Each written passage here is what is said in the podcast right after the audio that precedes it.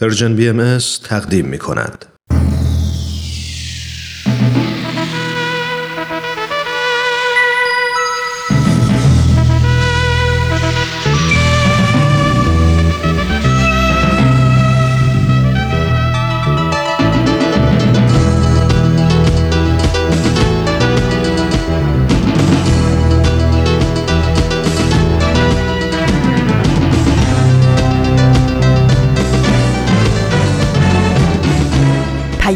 دوست. برنامه ای برای تفاهم و پیوند دلها.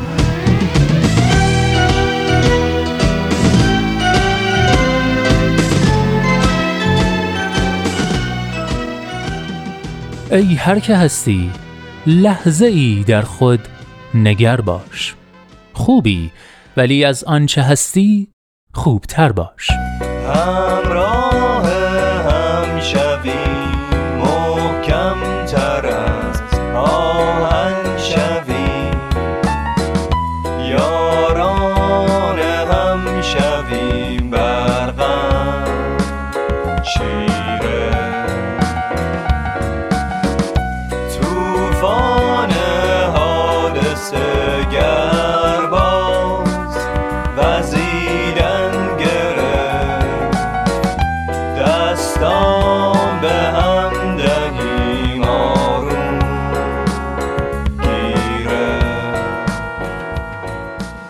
دوستان خوبم سلام. سلام به شما رفقای با معرفت مجله جوانان. شما جوانان امروز و دیروز که همراهی گرمتون مایه دلگرمی ما بوده و هست. من نوید توکلیم و امروز پنج شنبه 15 خرداد ماه سال 1399 خورشیدی برابر با چهارم ژوئن 2020 میلادی. ازتون دعوت می‌کنم 585 مین شماره مجله رادیویی جوانان رو از رادیو پیام دوست گوش کنید. به مجله جوانان خوش اومدید.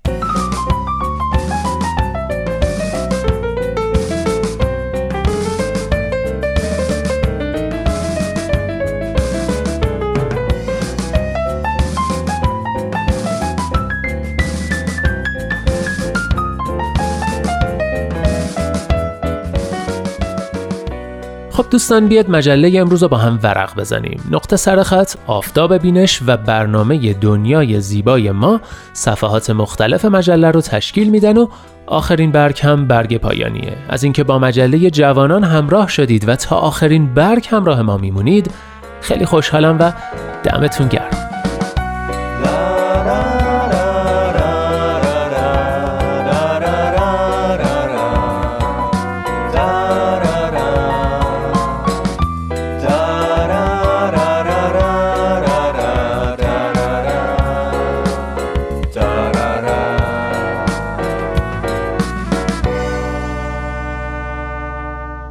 مجله جوانانه. برنامه پنجشنبه های رادیو پیام دوست که هدفش چیزی نیست جز پیوند دلها آزادی اندیشه ها و آگاهی شنونده ها در راه رسیدن به این اهداف با نظرات و پیشنهادات و انتقادات ارزشمندتون ما رو همراهی کنید. از طریق تلفن 201 703 671 88 88 آیدی Persian BMS contact در تلگرام و صفحه پرشن بی ام در فیسبوک، اینستاگرام و توییتر.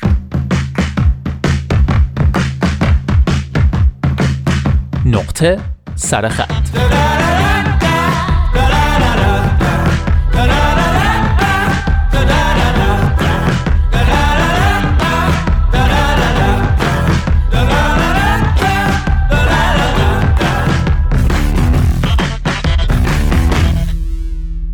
دوستان چند وقت پیش کتابی رو شروع کردم بخوندن که خیلی معروفه و خیلی وقت بود که قصد داشتم بخونمش ولی نمی‌دونم چرا تا الان فرصتش پیش نیامده بود. خلاصه کتاب رو شروع کردم و از همون اول مجذوبش شدم. و خب طبق معمول وقتی مطلبی توجه ما جلب می‌کنه اولین کاری که می‌کنم اینه که میام و اونو با شما هم در میون می‌ذارم. حالا اسم کتاب چیه؟ روح پراگ نوشته نویسنده مشهور اهل چک ایوان کلیما. این کتاب رو خشایر دیهیمی ترجمه و نشر نی منتشرش کرده. خب طبیعتا نمی‌تونم کل کتاب رو براتون بخونم. اصلا کار جالبی هم نیست. خوشبختانه کتاب مورد نظر در واقع یه جور مجموعه مقالاته. در نتیجه دو تا از جالبترین و شنیدنی ترین یادداشتاشو انتخاب کردم تا طی دو هفته متوالی در نقطه سرخط براتون بخونمشون. یادداشت این هفته عنوانش هست نمک گرانبهاتر از طلا. یادداشتی که ایوان کلیما در مورد مردم پراگ در دهه 80 میلادی نوشته. اما عجیب اینجاست که قضیه خیلی نزدیکتر و خیلی آشناتر از این حرفا به نظر می‌رسه. بشنوید.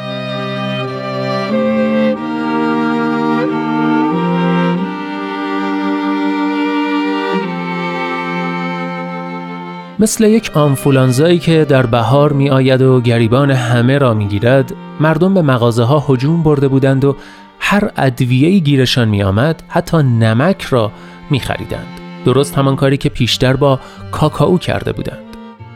چندین و چند بار از این بیماری های همهگیر به سراغمان آمده بود. هر وقت شایع می شد که اصلاحاتی ارزی در پیش است، یک گرانی در انتظارمان است یا یک جنگ، مردم رو به احتکار می آوردند.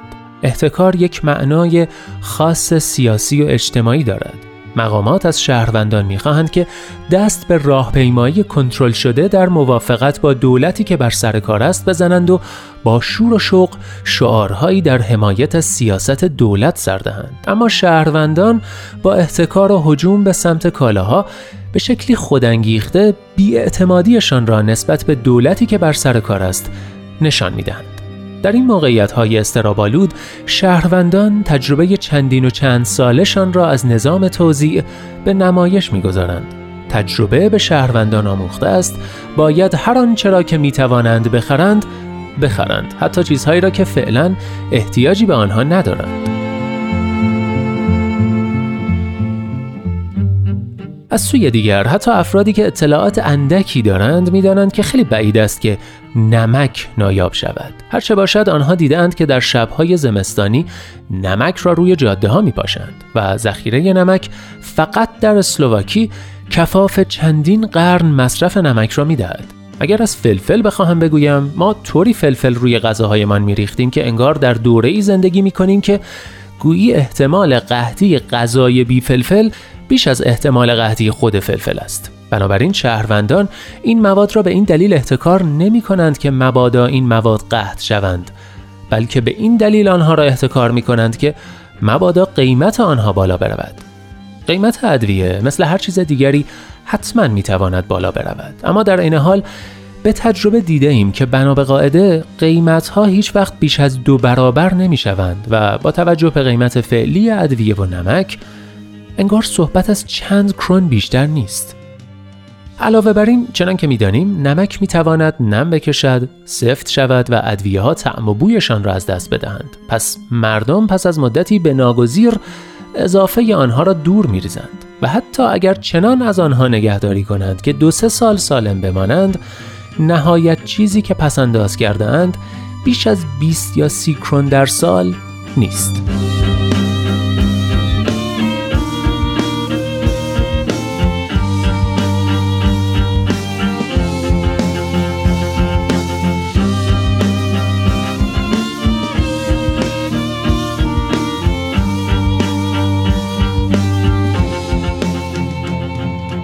آنچه مرا بیش از همه مجذوب این موقعیت می کند این است که مردمی که خانه ای ماشینی تلویزیونی ماشین لباسشویی و دیگر کالاهای نماد فراوانی و رفاه این عصر را دارند فاقد غروری هستند که آنها را از حد نمک و فلفل فراتر ببرند.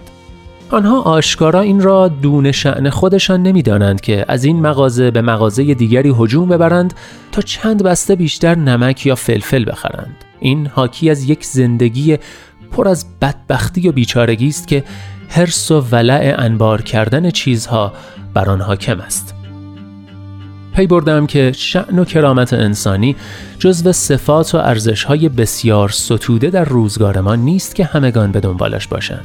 به عکس زندگی در روزگار ما انسانها را بیش از آن که به سمت امکان ساده تأمین معاش براند به سمت افعالی میراند که دون شعن و کرامت انسانی هستند. از پر کردن فرمهای استخدامی خفتبار گرفته تا شرکت اجباری در انتخابات یا تظاهرات تقلبی و پوچ و بیمعنا. در این حال شهروندان امروزی به جهانی پرتاب می شوند که شعارش این است چنگ بیانداز به هر چیزی که می توانی به چنگ بیاوری و هرچه بیشتر بهتر. این شعاری است که روز به روز بیشتر می شود این جهانی است که روز به روز روابط و فساد و امتیازات غیرقانونی یا رانت بیشتر بر آن حاکم می شود در این حال همه درها به فعالیت های انسانی برای این شهروندان بسته است. فعالیت هایی که می تواند برای شهروندان مدنیت و عزت نفس را در پی داشته باشد و همه انگیزه ها را در شهروندان برای برقرار کردن رابطه ای با فرهنگ زنده، اندیشه زنده از طریق شخصیتشان و آفرینندگیشان می‌کشد.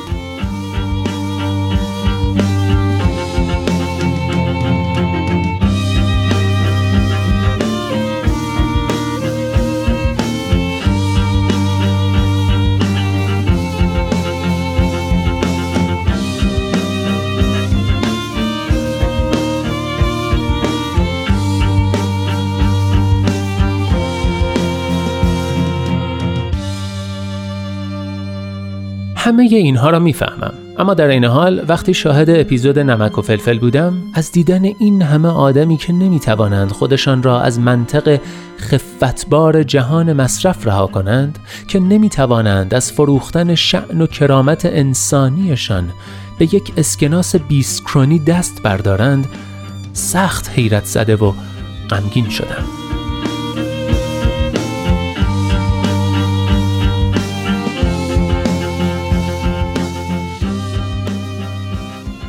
یک سوال بی اختیار از ذهن آدم می گذرد.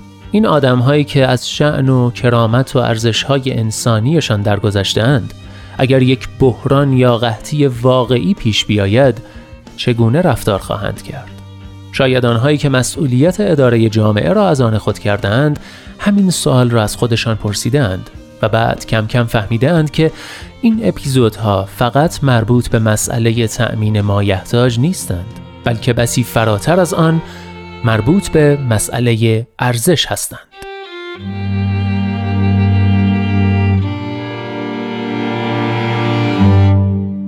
بله دوستان نمک گرانبهاتر از طلا این عنوان یادداشتی بود که از کتاب روح پراگ نوشته ایوان کلیما برای نقطه سرخط این هفته انتخاب کرده بودم که با همدیگه خوندیم و شنیدیمش فکر کنم با هم هم عقیده باشید که محتوای این یادداشت که سی سال پیش نوشته شده هنوزم میشه گفت تو کل دنیا به شدت موضوعیت داره و این اتفاق عجیب و ترسناکیه. هفته آینده یکی دیگه از یادداشت این کتاب رو براتون می‌خونم که اتفاقا اونم همینقدر یا حتی بیشتر موضوعیت خودش رو حفظ کرده و شاید حتی بیشتر از زمان آقای نویسنده دغدغه این روزهای جهان باشه. پیشنهاد می‌کنم نقطه سرخط هفته آینده رو از دست ندید.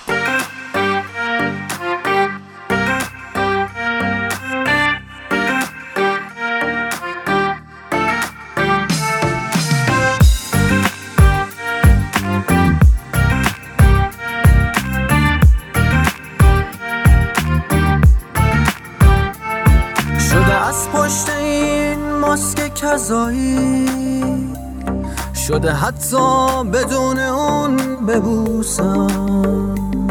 منو به اون روزای خوب رفته به آغوشت برم گردون ببوسم. منو هر طور می‌تونی بغل کن.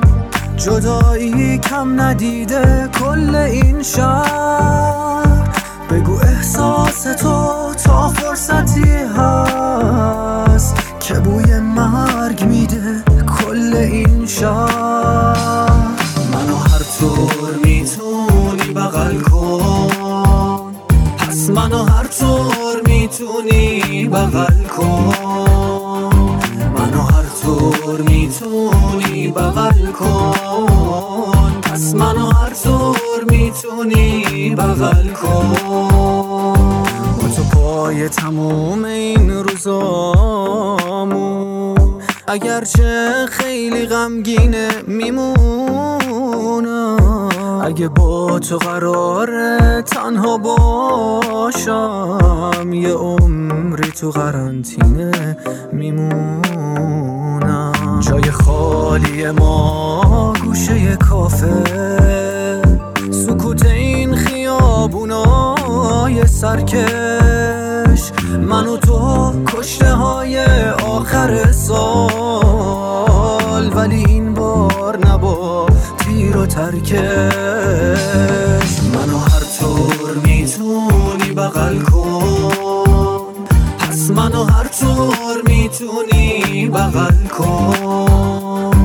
منو هر طور می‌تونی بغل کن. پس منو هر طور می‌تونی بغل کن.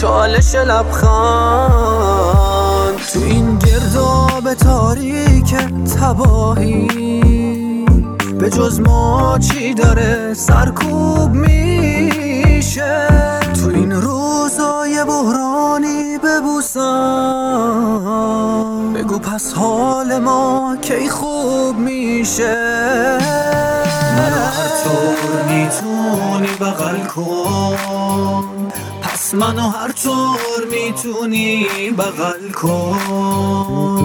منو هر طور می‌تونی بغل کن. پس منو هر طور می‌تونی بغل کن. اینجا ایستگاه مهر و دوستی است. رادیو پیام دوست. ببوسم. این عنوان آهنگیه که با صدای احسان بهرامیان گوش کردیم. ترانه جالب و همچین بروز این آهنگ رو منصوره فرامرزی سروده آهنگش رو آرش آرت فروشان ساخته و اسحاق اسدبگی هم تنظیمش کرده. و اما در این بخش نوبت می‌رسه به رامان شکیب و آفتاب بینش. به اتفاق گوش می‌کنیم.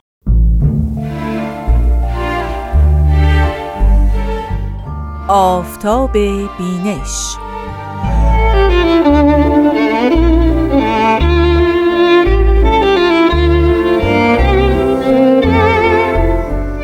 شنوندگان عزیز رادیو پیام دوست با درود. رامان شکیب هستم و اینجا برنامه آفتاب بینشه.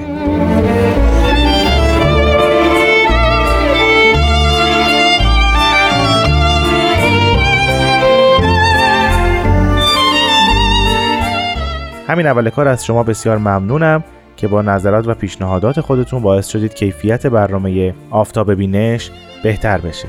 ما تلاشمون این هست که کتاب‌های باهایی رو در برنامه آفتاب بینش به شما عزیزان معرفی کنیم کتاب‌هایی که در این برنامه معرفی شدند هم حاوی آیات و الواح و آثار الهی بودند و هم کتاب‌هایی بودند که به شرح و تفسیر این آیات می‌پرداختند.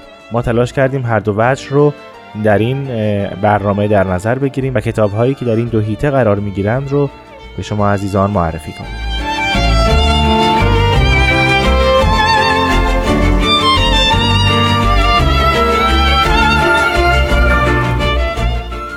کتابی رو که برای امروز در نظر گرفتم یکی از آثار حضرت باب پیامبر دیانت بابی و مبشر به ظهور حضرت بهاءالله است نام این کتاب هست تفسیر سوره یوسف. البته نامهای دیگری هم برای این اثر در آثار بابی و بهایی در نظر گرفته شده و اطلاق شده. نامهایی همچون احسن القصص قیوم الاسما که البته این نام قیوم الاسما رو خود حضرت باب در این اثر انتخاب فرمودند کتاب الحسینیه کتاب الاکبر تفسیر الاکبر تعویل العظم و قیوم الکتب و حالا سایر اسمای دیگری که در خلال آثار بابی و بهایی قابل مشاهده است این اثر در 5 جمادی الاولای 1260 یا 23 می 1844 میلادی و یا 2 خرداد 1223 خورشیدی نازل شده. همونطور که می‌دونید این تاریخ تاریخ اظهار امر یا بعثت حضرت باب هست. تنها فردی که در حضور حضرت باب شاهد و ناظر نزول این اثر بوده جناب ملا محمد حسین بشرویی ملقب به باب الباب بوده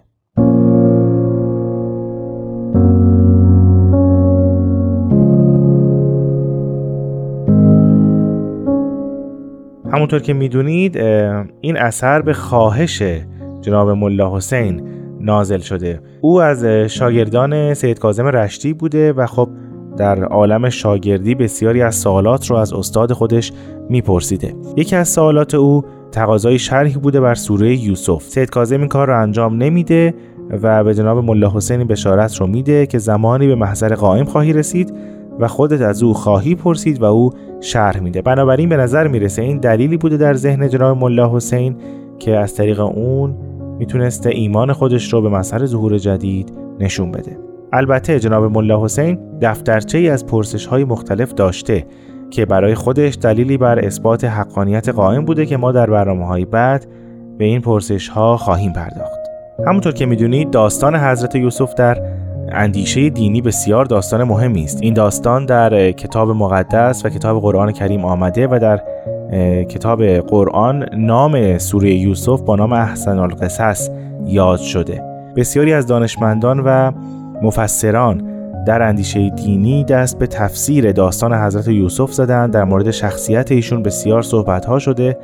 همچنین به زعم بعضی در مورد نمادهایی که در این اثر و در این داستان آمده صحبت بسیار شده و تلاش کردن هر کدوم از اونها رو شهر کنند. سوره یوسف در قرآن حاوی 111 آیه است. حضرت باب بر هر آیه یک سوره تفسیر نمودند و نامی بر اون سوره گذاشتند. به تصریح خود حضرت باب هر سوره هم 42 آیه داره. تمام این تفسیر عربی است و جناب طاهر قرةالعین اون رو به زبان فارسی ترجمه کردند که متاسفانه اون ترجمه اکنون در دسترس نیست.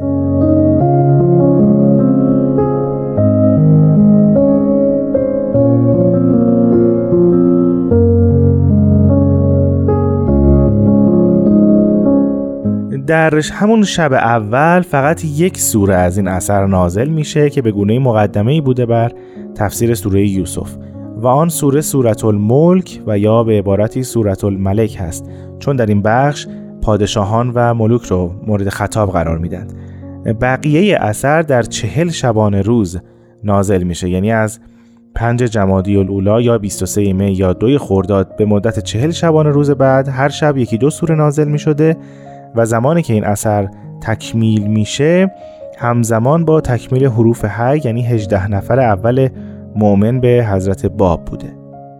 نام بعضی از سوره های دیگر این اثر سورت العلماء هست سورت الایمان سورت المدینه سورت الیوسف سورت الشهادت سورت الزیارت سورت السر سورت الاسا سورت السطر سورت العاشر سورت الفردوس سورت القدس و بقیه سوره هاست که اگر فقط نام این سوره ها را بخواید می‌تونید به قاموس کتاب ایقان جلد 3 صفحه 1279 مراجعه کنید. به طور کلی حضرت باب شاکله و ساختار اثر در قرآن را مد نظر داشتند. اما از نظر محتوا و همینطور تفسیر و شرح بسیار متفاوت است با شروع و تفاسیر دیگر. بخشی از تفسیر حضرت باب مربوط میشه به خود داستان حضرت یوسف و بخشی دیگر حرفهای خود ایشون هست و در واقع فراتر از سوره و داستان یوسفه. مانند زندگی خود ایشون یا اشاراتشون به حضرت بهاءالله و همینطور پیش هایی که در این اثر کردند.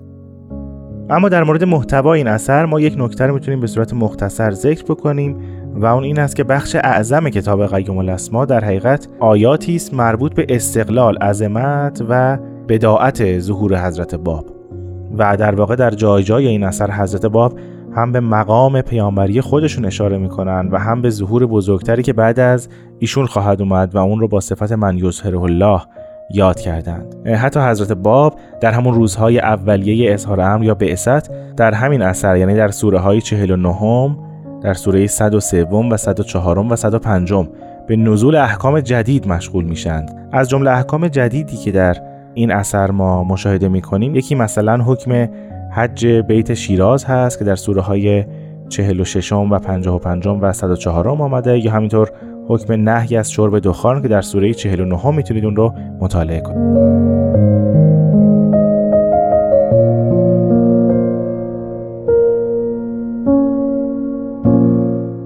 در مورد تفسیری که حضرت باب بر سوره یوسف نگاشتن در این اثر ما مشاهده می‌کنیم که گاهی مقصود از حضرت یوسف رو وجود مبارک خودشون می‌دونن و گاهی وجود عزیز من الله یا همون حضرت بهاءالله. فراتر از این ما در این اثر مشاهده می‌کنیم که حضرت باب با اون ظهور بزرگ بعد از خودشون با اون شخص عزیز و محترم و اون فرد موعود به مکالمه مشغول میشن و با ایشون صحبت می‌کنن و ما حتی این مکالمه یا دیالوگ رو باز در این اثر مشاهده می‌کنیم. در باب اهمیت این اثر هم همین نکته رو ذکر بکنم که هنگامی که حضرت بهاءالله قیوم الاسما رو زیارت می‌کنند ایمان خودشون به حضرت باب رو آشکار می‌کنند و همینطور برادر حضرت بهاءالله جناب کلیم. خب شنوندگان عزیز به پایان برنامه امروز رسیدیم. شما اگر علاقمند هستید کتاب قیوم الاسما رو مطالعه کنید می‌تونید به سایت کتابخانه باهایی مراجعه کنید و یا در همین برنامه های رادیو پیام دوست. در برنامه چشمه خورشید جناب استاد بهرام فرید هم توضیحات بسیاری در مورد کتاب قیوم الاسما ارائه دادند که می‌تونید از آرشیو سایت پرژین بی ام به اون برنامه دسترسی پیدا کنید و اون رو گوش بدید. من رامان شکیب از همه شما عزیزان سپاسگزارم که این هفته هم با من همراه بودید. تا هفته بعد و کتابی دیگر با شما عزیزان خداحافظی می‌کنم. خدا نگهدار.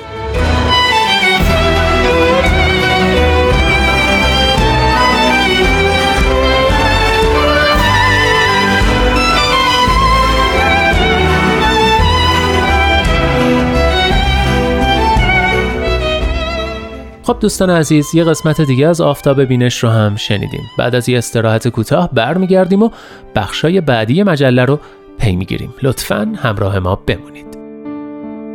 شیراز مشارت یه روز تازه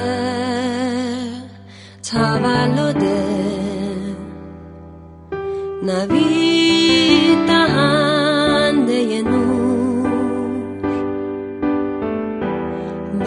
برای فردایی بهتر. پر رنگ پر نور. آه آه. تهران. تولد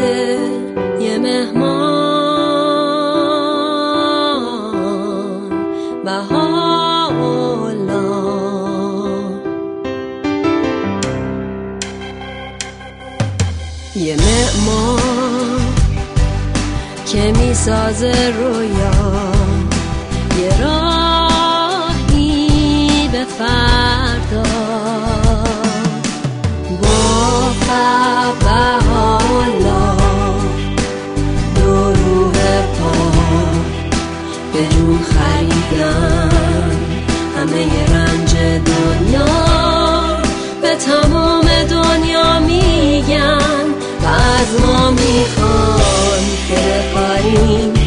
بذر عشق و محبت توی دلهای پژمرده و بیم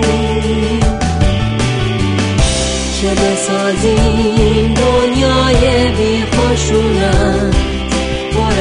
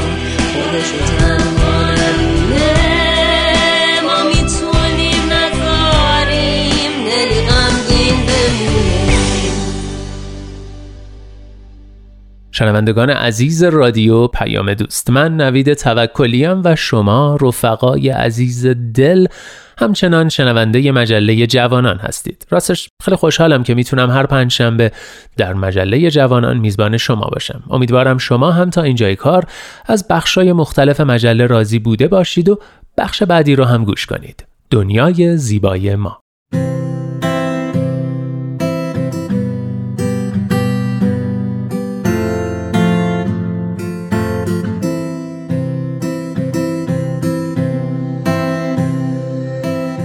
من کیمیا هستم و این دهمین قسمت از برنامه دنیای زیبای ماست. بچه های عزیز وقتتون بخیر. دنیای ما خیلی بزرگه. بعضی از شما الان ستاره ها رو تو آسمون می‌بینید و بعضیاتون زیر نور گرم و زیبای خورشید نشستیم و به صدای من گوش می‌دید. راستی اگه تنهایید حتما اعضای خانوادهتون رو صدا کنید. چون قراره دقایق خوبی کنار هم باشید.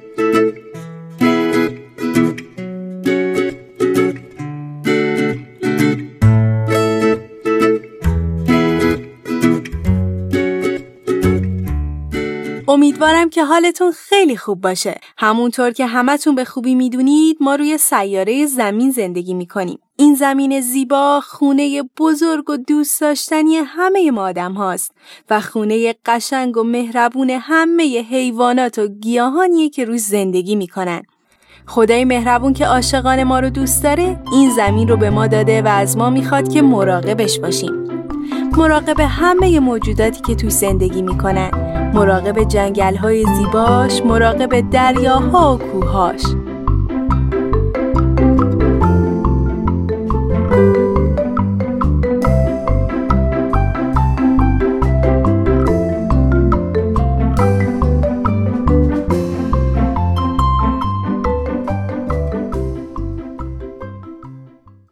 ما آدم ها که هر کدوم با نژادها و رنگ های مختلف به دنیا میایم و با هم تفاوت های زیادی داریم روی این زمین زندگی می کنیم و سعی می کنیم که با وحدت و همکاری مواظب زمین زیبامون باشیم و تلاش می کنیم تا اینجا این سیاره بزرگ و مهربون جای امن و آرومتری باشه برای تک تک موجوداتی که روی زندگی می‌کنن. بهتره بدونیم تک تک کارهای خوب کوچیکی که انجام میدیم می‌تونه تغییرات خیلی بزرگی به وجود بیاره. همه کارهای خوب ما می‌تونه قدمی باشه برای ساختن دنیای زیباتر.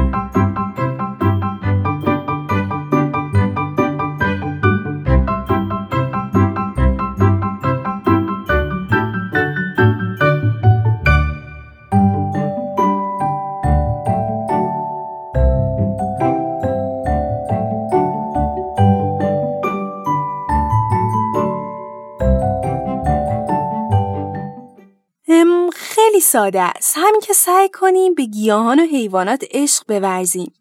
اینکه تو استفاده از آب و برق صرفه جویی کنیم.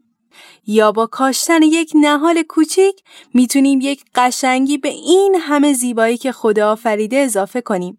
باید سعی کنیم زباله نریزیم و حتی می‌تونیم با همکاری همه اعضای خانواده زباله هامون رو تفکیک کنیم. حالا چطوری؟ همین که زباله های ت مثل میوه یا مواد غذایی رو از زباله های خشکمون که می‌تونه شامل کاغذ یا پلاستیک باشه رو جدا کنیم تا اونها بازیافت بشن و با همین کار آسیب کمتری به زمین زیبامون وارد میشه.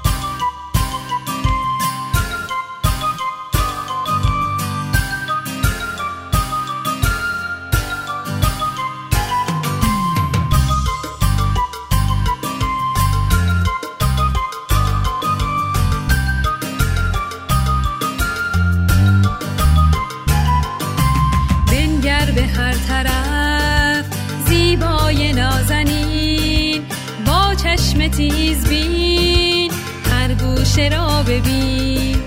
گل ها و سبزه ها رویده از زمین. صد رود و چشم سال جوشیده از زمین جوشیده از زمین.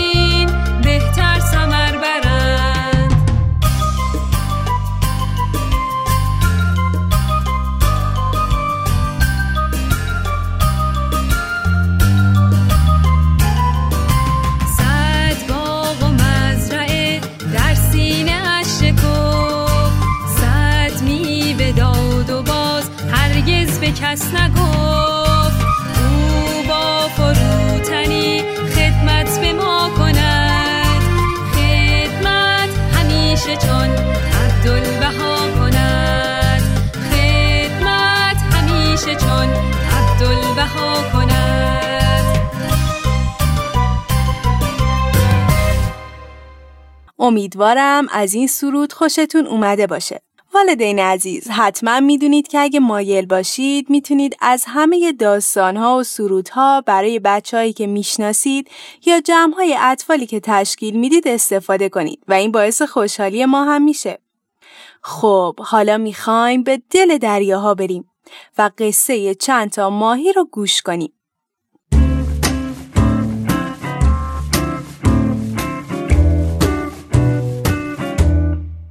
والی یک بچه نهنگ بود. اون تو دریا زندگی می کرد. برای غذا باید عروسهای دریایی رو می‌خورد. یک روز بعد از خوردن غذا حس کرد حالش خوب نیست و به سختی نفس می‌کشه. ماهی کوچیکی که دوست والی بود همون اطراف شنا می‌کرد. یک دفعه والی رو دید و حس کرد که اون مثل همیشه خوب نیست. به جلو رفت و بعد از والی پرسید خوبی والی چه اتفاقی برای تو افتاده؟ به نظر بیحال و بیرمق هستی. والی گفت امروز نهار من چند تا عروس دریایی خوردم. یکی از عروسای دریایی تو گلو من گیر کرده. نمی‌تونم نفس بکشم. همون جوری که والی هر لحظه بی تر می شد و سختتر نفس می کشید ماهی کوچولو وارد دهان اون شد و دید عروس دریایی تو گلوی والی گیر کرده و راه تنفس اونو بسته. ماهی کوچولو به عروس دریایی گفت عروس دریایی تو تو گلوی دوست من گیر کردی. والی نمی‌تونه خوب نفس بکشه و داره از حال میره. میشه از دهانش خارج بشی تا اون بتونه بهتر نفس بکشه؟ عروس دریایی چیزی نگفت. مایی کوچولو با صدای بلندتر فریاد زد آهای میشه از دهنش خارج بشی تا اون بتونه بهتر نفس بکشه؟ و دوباره جوابی از عروس دریایی نیومد. ماهی کوچولو با خودش گفت نکن عروس دریایی هم بیهوش شده باشه. چند باری خودش رو محکم به بدن عروس دریایی زد تا شاید بیدار بشه اما انگار عروس دریایی بیجون بود. ماهی کوچولو با خودش گفت من باید برم بقیه ماهی ها رو خبر کنم تا با کمک همدیگه عروس دریایی رو از گلو والی خارج کنیم. ماهی از دهن والی خارج شد و با فریاد گفت یک عروس دریایی تو راه گلوی والی گیر کرده. عروس دریایی انگار که جون نداره. هر کسی دوست داره بیاد کمک کنه تا عروس دریایی رو از دهن والی خارج کنیم. آهای بیاین کمک من. به جز چندتایی بقیه ماهی ها وارد دهن والی شدن و با فشار عروس دریایی رو از دهن والی خارج کردن. متاسفانه دو تا از ماهی های کوچیک تو بدن عروس دریایی گیر کردن و به زحمت ماهی های دیگه تونستن اونا رو نجات بدن. ماهی کوچیک دم گوش والی رفت و با صدای بلند گفت آهای والی دوست من بلند شو عروس دریایی تو گله تو گیر کرده بود. ما همه اونو بیرون آوردیم. پاشو ببین چه عروس دریایی بزرگی تو گلوت گیر کرده بود. والی کم کم چشاشو باز کرد و متوجه شد که می‌تونه راحت نفس بکشه. اون از همه ماهیات تشکر کرد و به عروس دریایی با تعجب نگاهی انداخت و به ماهی کوچولو رو کرد و گفت آخه اما این عروس دریایی نیست این پلاستیکه انسان ها پلاستیک ها رو ساختن و پس از مصرف کردنشون اونا رو تو دریا رها می‌کنن این پلاستیک ها تو آب شبیه عروس دریایی هستن و من به اشتباه اونو خوردم. از اون پس والی سعی کرد به موجودات دیگه یاد بده که پلاستیک چیه و چرا نباید اونا رو بخورن. والی از اون به بعد هرچی پلاستیک تو دریا می‌دید و جمع می‌کرد و زیر خاک دریاها دفع می‌کرد. اون و همه ماهی ها آرزو می‌کردن که انسان ها دیگه هیچ پلاستیکی رو تو آب رها نکنن. امیدوارم از این داستان لذت برده باشید. تو این قسمت جای کاردستی و نقاشی می‌خوام شما رو به انجام دادن دو تا کار خوب دعوت کنم تا همه با همکاری هم انجامش بدیم. یکی اینکه همه با کمک اعضای خانواده سعی کنید که زباله های خشک رو جدا کنید و دومی اینکه نهال یا گیاهی رو بکارید. شما می‌تونید یکی از این فعالیت ها رو انتخاب کنید و انجام بدید و بعد اعضای خانوادهتون عکسی از اون کار بگیرن و برای ما بفرستن. والدین عزیز ممنون که با یک قسمت دیگه هم همراه ما بودید. به خوبی می‌دونید که ما و همه بچه ها حافظان این سیاره هستیم.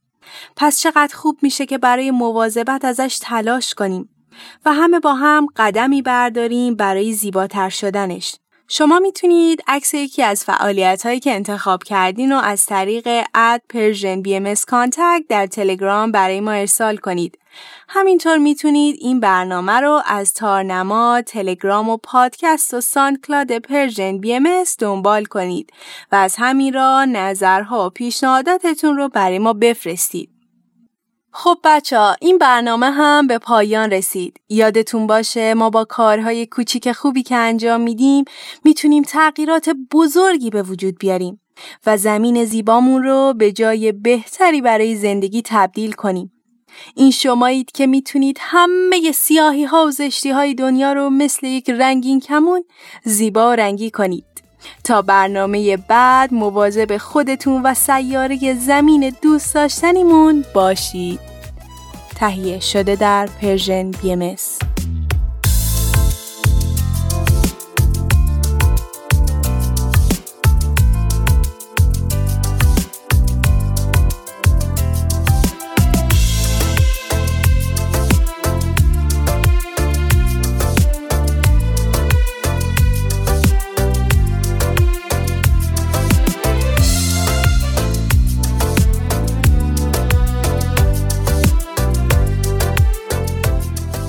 آخرین برگ. عاشقانه زیبا از شاعر معاصر ایرانی حافظ موسوی.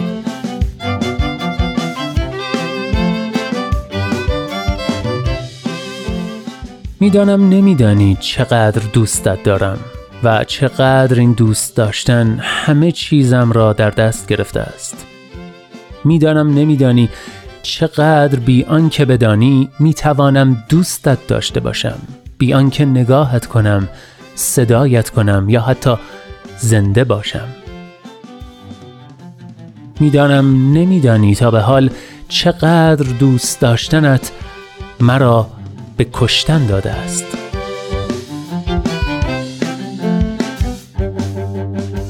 هر جا هستید دلهاتون شاد، اندیشتون آزاد و آگاهی و بیداری نصیبتون باد.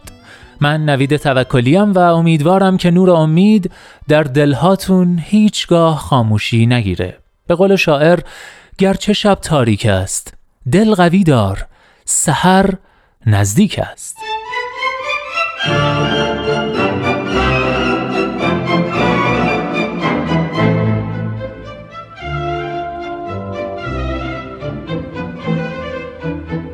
لحظه هاتون پر امید.